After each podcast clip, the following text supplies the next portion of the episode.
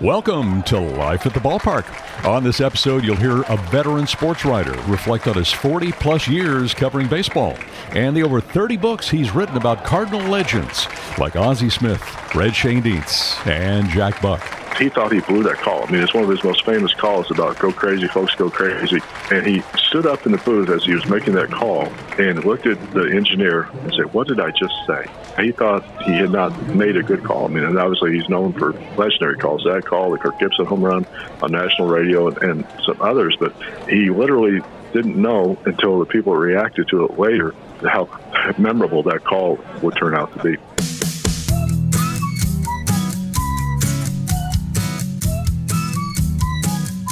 Welcome to Life at the Ballpark, sharing stories from players, managers and coaches, writers and broadcasters about their lives around baseball, from the sandlots to the big league ballparks.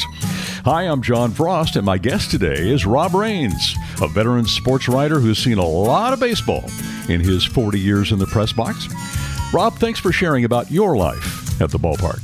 Thanks, John. I appreciate it. Rob Rains runs STLSportspage.com. And uh, boy, look at these list of accomplishments. He was inducted into the Missouri Sports Hall of Fame in 2017 and the St. Louis Media Hall of Fame in 2018. He's a former National League beat writer for USA Today's Baseball Weekly, and he's written more than 30 books many of them on baseball, including books about Ozzie Smith and Jack Buck and Red Schoendienst and Mark McGwire and Albert Pujols. Well, Rob, you have, you have had an amazing career over the last 41 years. Yeah, I was telling you earlier, we were talking a little bit that uh, it doesn't seem like it's been 41 years, that it's gone fast, but that's what the calendar says it is, so I know it's true. Yeah, absolutely. And you've covered the Cardinals since when? 1980 was okay. my first year for, for different outlets, and then as a, primarily in St. Louis, I, I also was you know spent five years. Uh, the first five years that USA Today Baseball Weekly was around is one of the.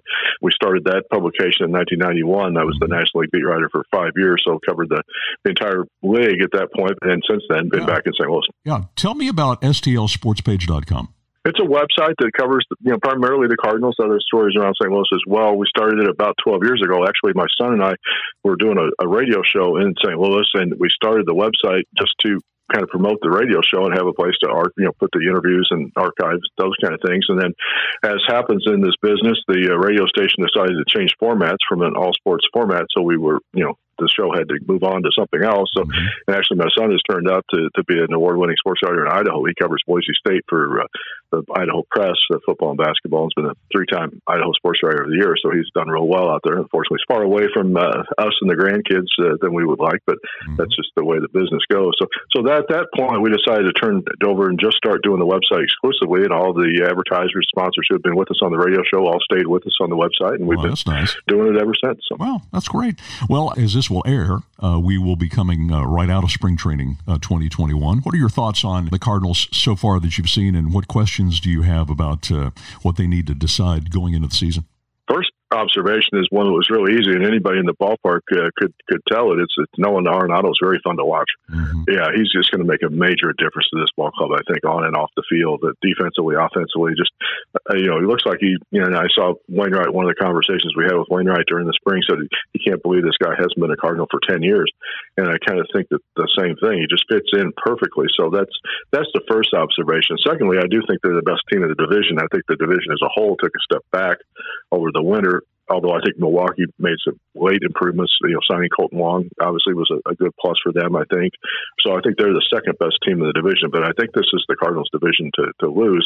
The question still is offense. I mean, even with Arenado, I think that they are a better team offensively. I think having Dylan Carlson for a full year is going to benefit them offensively. Obviously, Tyler O'Neill got off to a great start this spring, so they're really hoping that can carry over into the regular season. But until they prove it on the field, you know, during the regular season, there are going to be questions about the, the offense.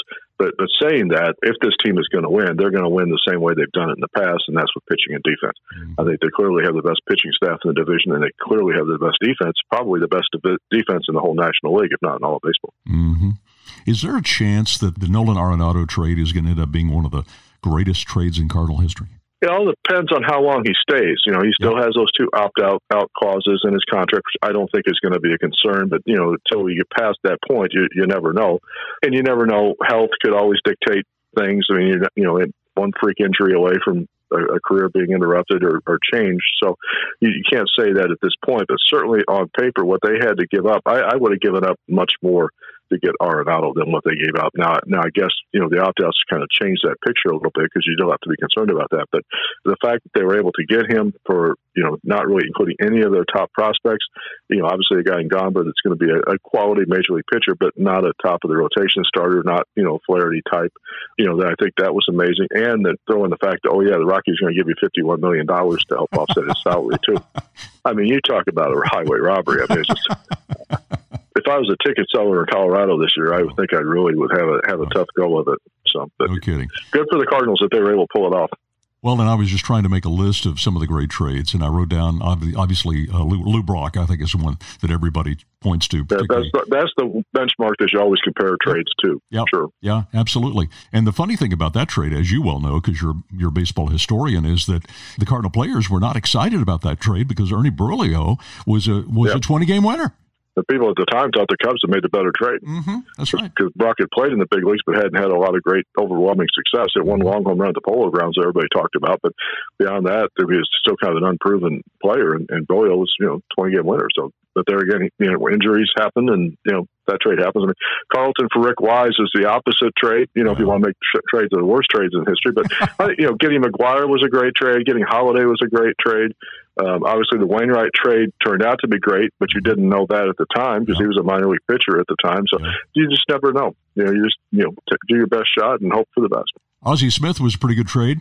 That was a pretty good trade. Yep. Even though the Cardinals traded away well. an All Star to, to get Ozzie. There were people at the time that thought that was not a great trade either. Sure. I mean, there at the time the big question offense. You know, I mean, everybody knew he was a very good defensive player, but Templeton had you know 200 hits in a season, and obviously had some you know off the field stuff that kind of interrupted uh, what should have been a, a very good career. But you know, he was a, considered one of the best young players in the in the game at the time. So you know, there are people that question that trade for why, why do you about that trade in the beginning. But obviously, in, again, in retrospect, and that's what I mean. You just have to wait, you know, till a player's career is over before you really can judge something like that. Absolutely. The one other person I would certainly put on that list, and, and that could be a long list, we could spend all day doing that, would be Willie McGee and that again was kind of another unknown. I mean, at the time they didn't know that they were, you know, getting they were getting a minor league outfielder that they thought had a little ability, but didn't have to trade anything to get him. And the funny thing about that trade was Steinbrenner got once McGee got to the Cardinals and got had so much success, Steinbrenner got so upset about what the Cardinals had gotten and then what the Yankees had gotten and, in Bob Sykes. You know, okay pitcher, but not anything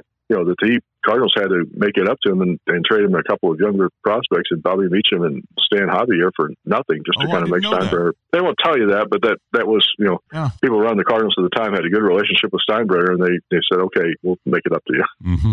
Wow. That's something.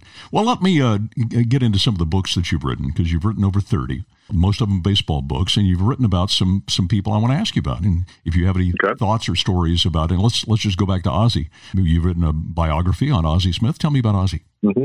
Yeah, he was just a terrific guy. I mean, we just got to know each other pretty well. And the the, the thing about the timing of that book was, well, actually, I've written two with Ozzie. One was called Wizard, which is his autobiography. The first book really kind of main book that I ever wrote, and then the second one was when he got into Cooperstown. We did kind of a just a story collection of stories and pictures and stuff about you know the road to Cooperstown. But the, the thing about Ozzie was we had talked. You know, obviously I was the beat writer for the St. Louis Globe-Democrat at the time, covering the team, so was around him on a daily basis, and we got to know each other really well and liked each other. And you know, I told him at some point, I said, you know, we should think about writing a book. And he goes, okay. And so, well, then the newspaper folded in 1986 and so I went to him and I said, "Hey, you know what? I got a little time available if uh, you want to think about doing that book now." So that was the the timing of that. It probably, in retrospect, came out a little bit too early because he obviously played another nine years or so in the mm-hmm. in the mm-hmm. big league. So probably could have waited a little bit. And I look back on it now and think, see how much better I could have written it. But it was a great process at the time and, and taught me a lot about the book writing business and taught me that I really kind of enjoyed writing books. And so I, am very appreciative to Ozzie for giving me the chance to uh, to do that in fantasy camp one year, uh, I asked Ozzie, I said, was the home run you hit in the 85 playoff against the Dodgers? I said, was that the only left handed uh, home run of your career? He says, no, it wasn't the only, but he says it was the first. It was. It was. It was a major, magical moment. That was just crazy. And the funny thing about that home run, and I know you're going to ask me about Jack Buck, yeah. too. It, one, one of the stories that we tell in, in Jack's book was he thought he blew that call. I mean, it's one of his most famous calls about go crazy, folks, go crazy. Uh, you know, Ozzie Smith set a home run, the Cardinals, you know, won the game, and he stood up in the booth as he was making that call, and looked at the engineer and said, "What did I just say?" Oh my goodness! You know, he didn't realize at the time. He thought he had he had not made a good call. I mean, and obviously he's known for you know legendary calls. That call, the Kirk Gibson home run mm-hmm. on national radio, and, yeah. and some others. But he literally didn't know until the people reacted to it later how memorable that call would turn out to be. It's funny the uh, the impact that Jack Buck had on other broadcasters because if you mm-hmm. ask any of them, and I've and I've asked Bob Carpenter, I've asked Dan McLaughlin, I've asked Ricky Horton, I've asked uh, so many about tell, tell me your Jack Buck story, and they all have a Jack Buck story. Oh yeah, no, because he because he took an interest in those guys. I mean, he wanted them to succeed. I mean, I was looking at Joe Buck. I mean, you know, there's no yeah. nobody who's who learned more from his dad than than Joe did. I mean, the the classic, you know, Jack Buck Joe Buck story is that when it was, I think it was Joe's, it was either 17th or 18th, I forget now exactly which one it was. The birthday, the Cardinals were playing the Mets in Shea Stadium, and Joe was with him on the trip. And Jack said, "Happy birthday to to Joe Buck," you know, blah blah blah. Here he is to bring you the seventh inning.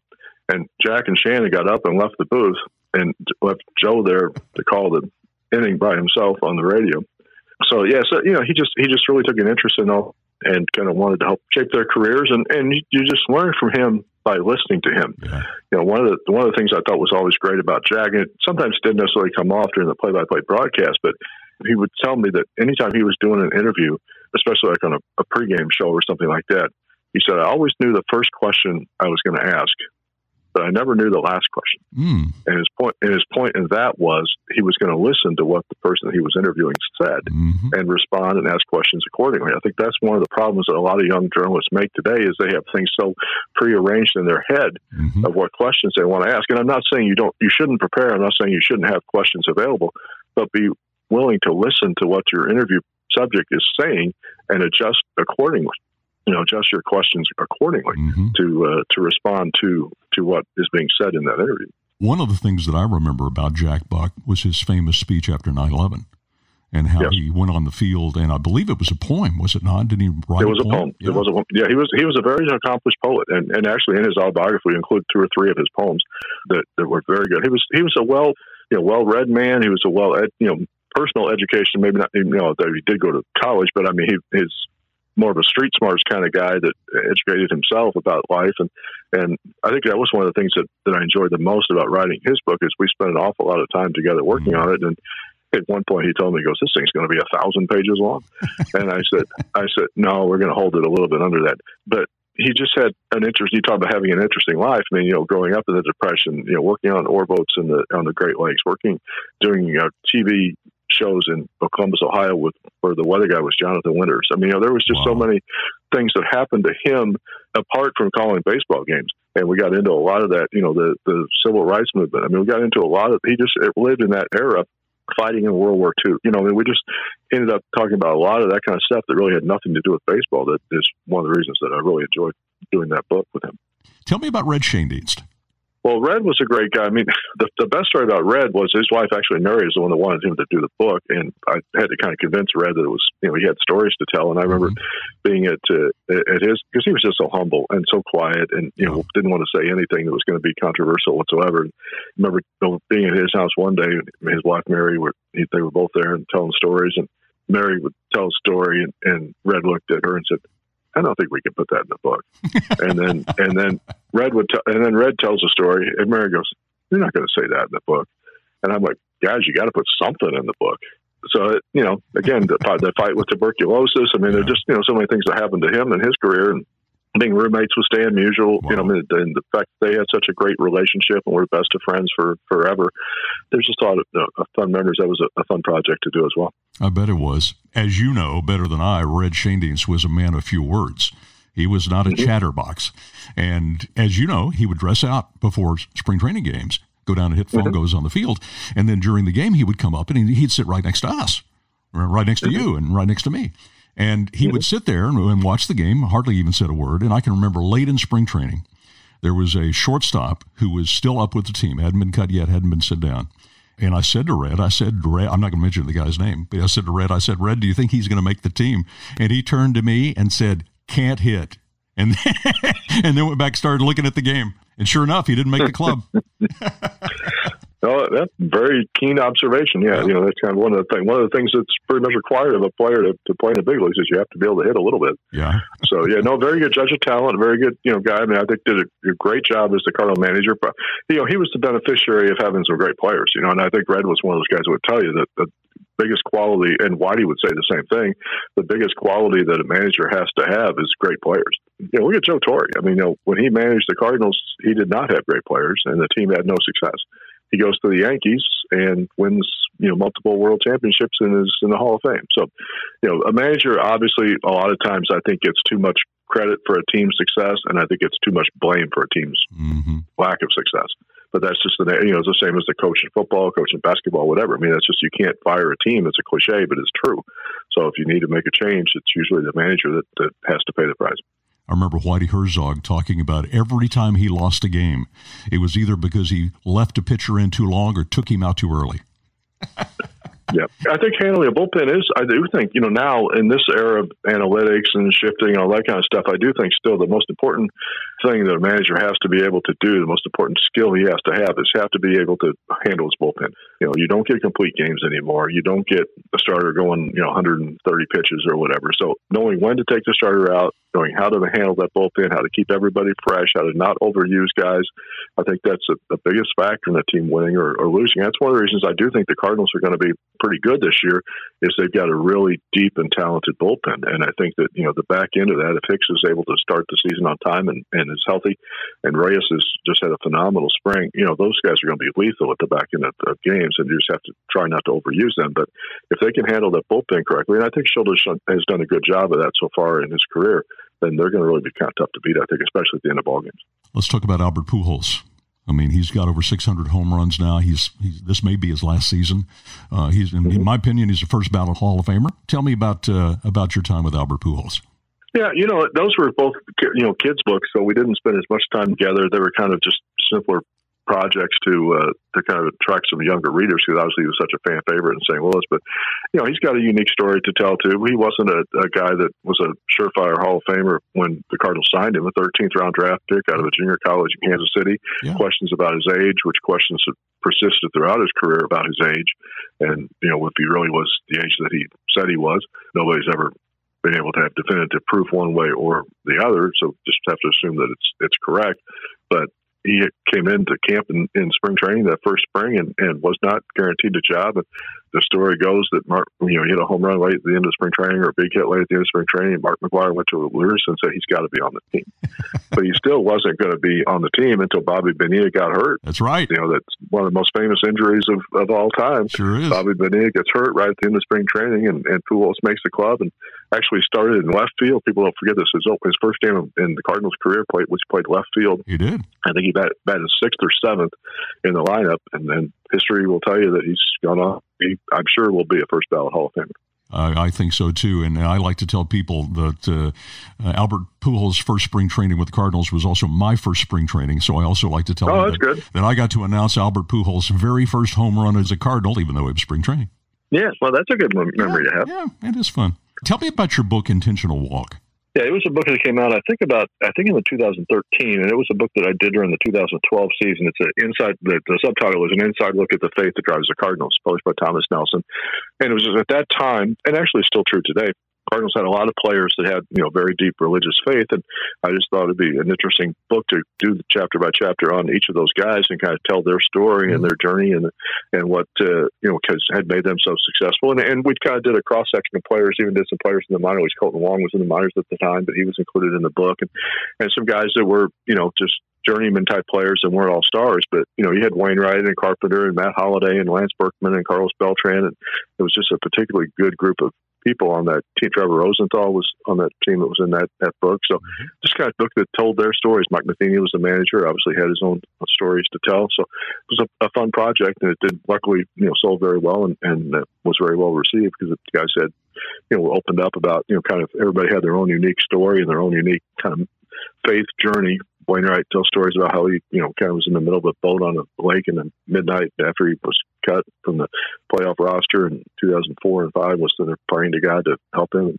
You know, just, just kind of everybody had their own kind of unique story and a unique moment of how they, you know, and how faith impacted their career. Mm-hmm. Well, Rob Rains, this has been fun to catch up with you again, and uh, thank you for sharing about your life at the ballpark. I appreciate it. Thank you for having me. Listen each week for a new episode. I hope you'll subscribe and share with your friends. Life at the Ballpark is produced by Jim Governale. The project manager is Andrew Miller. I'm John Frost, sharing stories of life at the ballpark.